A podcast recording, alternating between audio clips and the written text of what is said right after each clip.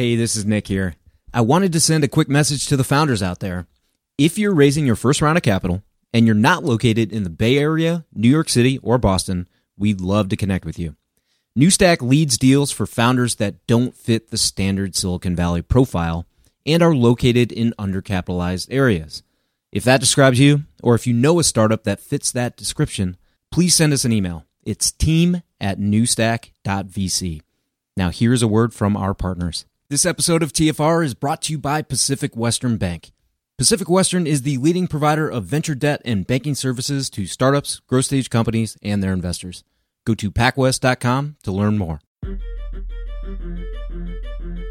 Welcome to the podcast about investing in startups, where existing investors can learn how to get the best deal possible, and those that have never before invested in startups can learn the keys to success from the venture experts. Your host is Nick Moran, and this is The Full Ratchet.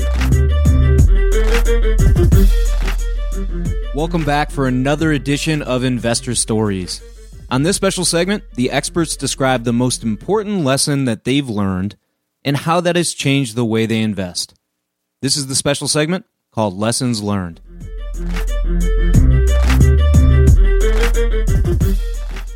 On today's special segment, we have Sheel Mohnot of 500 Startups. Sheel, what's one of the most important lessons you've learned through your experiences investing in and working with startups? I think the most important lesson I've learned is that a strong founding team is super important.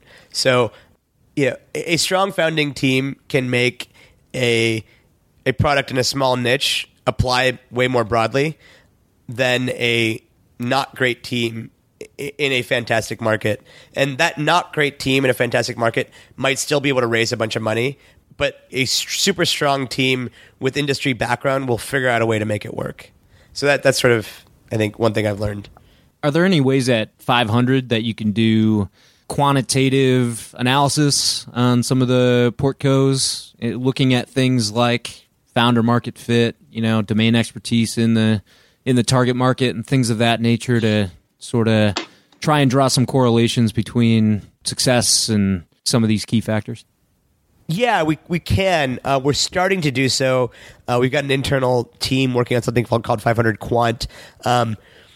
It's hard because, you know, although we've done over 1,500 investments, we don't necessarily have that data on all of them, but we're starting to collect that data. Where we do have interesting data is on all the companies is around, you know, we get quarterly reports on all of them, so we know which sector they're in, at what stage they need to be to raise money, and that sort of thing. So we're starting to put that together. We hired some data scientists to our team recently to sort of analyze that data. But I do think that what you're talking about, we are very strategically positioned to have the best data because we've done the most investing.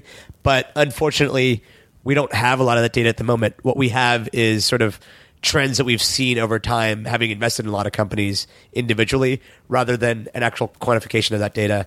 But we're actually pretty excited to start working on quantification of that data right now.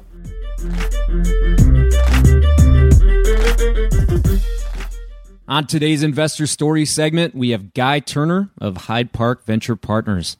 Guy, can you tell us a story highlighting a lesson that has changed the way you invest? Yeah, you know, I was lucky to make, this is going to sound weird, but I was lucky to make a pretty big mistake or very early in my investing career. And so it allowed me to learn this insight early. And that is basically that as an investor, the relationships that are going to outlast everything else are the ones you have with other investors. So, of course, we want really close relationships with our entrepreneurs, and we expect over time to, you know, back several entrepreneurs, the best ones, multiple times, and hopefully we'll be lucky enough to have them pick us as well. But early on, we were investing in a company, and there was another firm in the deal, and the entrepreneur did not like the board member the investor who was sitting on their board from that firm.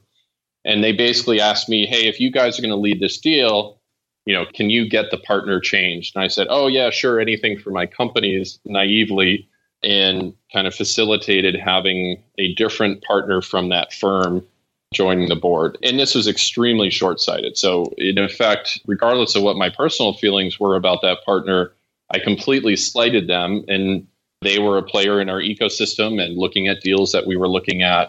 And that was a big mistake. And about 2 months later, he cut me out of a deal, which has turned out to be extremely successful. And that was a big learning lesson and, you know, something that I think about a lot. And that is, above all, as an investor, as a venture investor, you have to be really, really careful about your co-investing relationships because they outlast portfolio companies. They last literally for decades. Have you ever been blindsided by an action from a co-investor or another investor that you didn't see coming that maybe you had no impact on the situation or thought you hadn't done anything that could have caused somebody to cut you out or otherwise? No, that was the only time and I deserved it. Gotcha.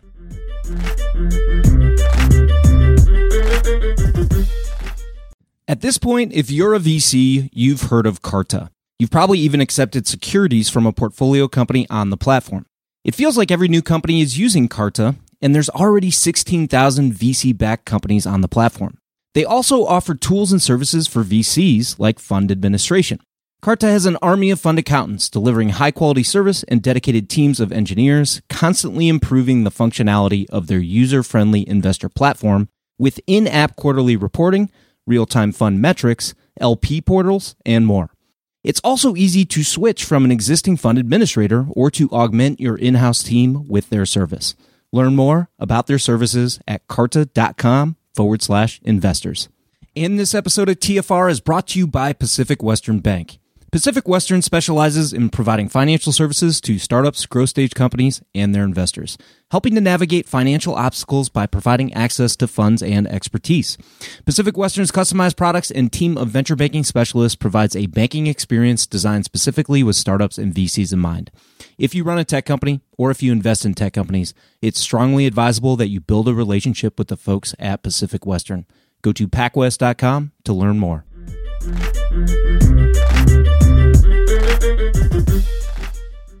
On today's special segment, we have Ben Narasin of NEA. Ben, can you tell us a story highlighting a lesson that's changed the way you invest? There's been so many.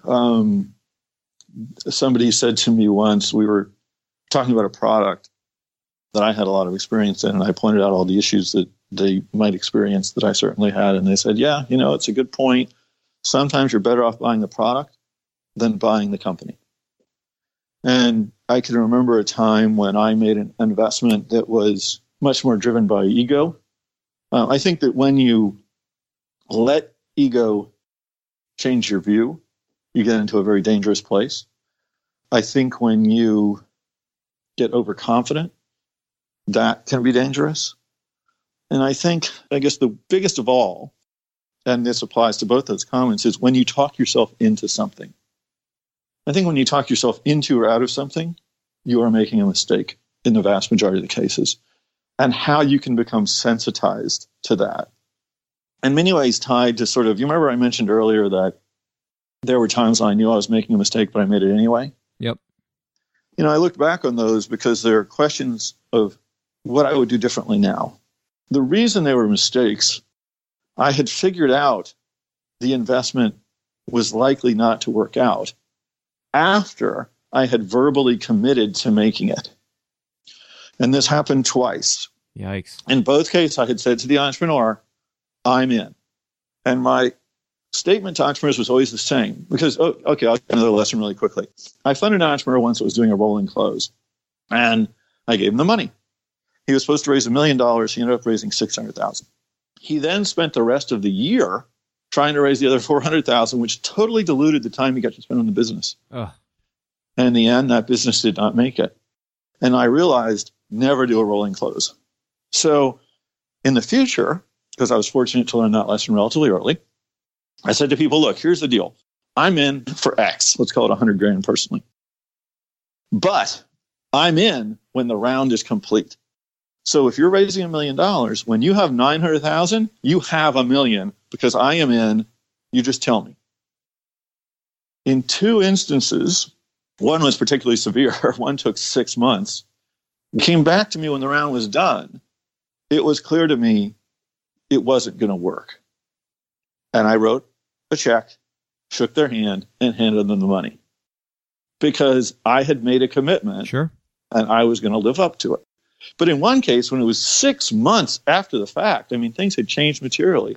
So it is who I am. It's the way I think about the world. If you can't honor your word, what are you good for? I mean, it really, truly is. Your word is your bond. Your reputation, your brand is all you have. But I do think about that one where 6 months later, the business has had a material change. You know, what does that look like? How do you avoid that? Now, I guess the advantage I have is as a venture investor, I'm not in a situation where I'm waiting for other people. I'm making a decision.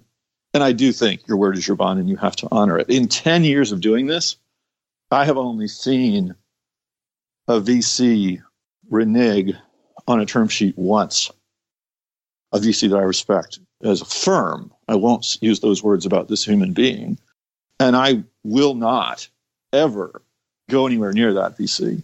And I will do what I need to do to make sure my entrepreneurs stay away from them as well, this particular individual. Not because just did they walk away from the deal, but because I think a lot of the reason they walked away from it was self-inflicted by the VC.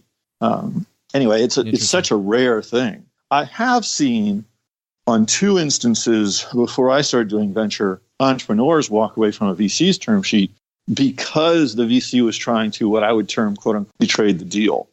And that I think is also inappropriate. You know, the deal it's an unfortunate trait in private equity, apparently, where sometimes when there's multiple buyers trying to buy a product, they'll bid higher, but then miraculously find reasons to pay less in the diligence. A very, very sleazy trait as far as I can tell. So, you know, I think you've got to make your decision. You got to put something out there that you know you can honor and you got to stay with it.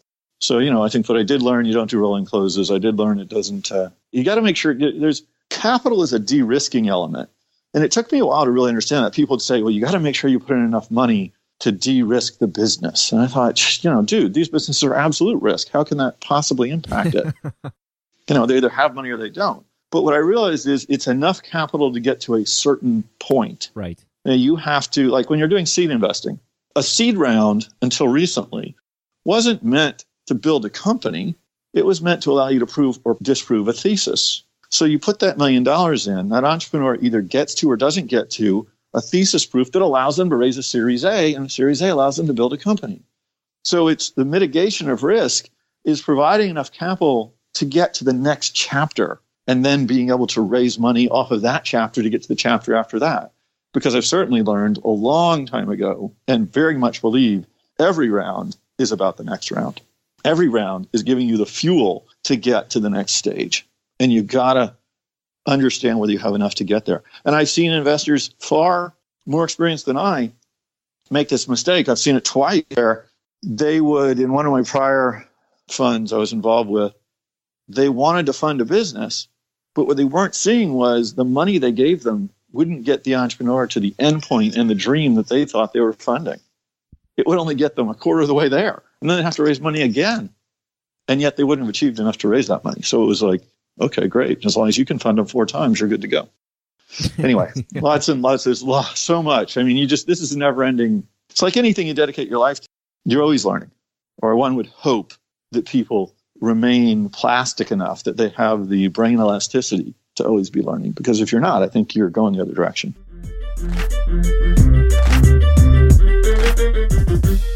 That will conclude this installment of Investor Stories.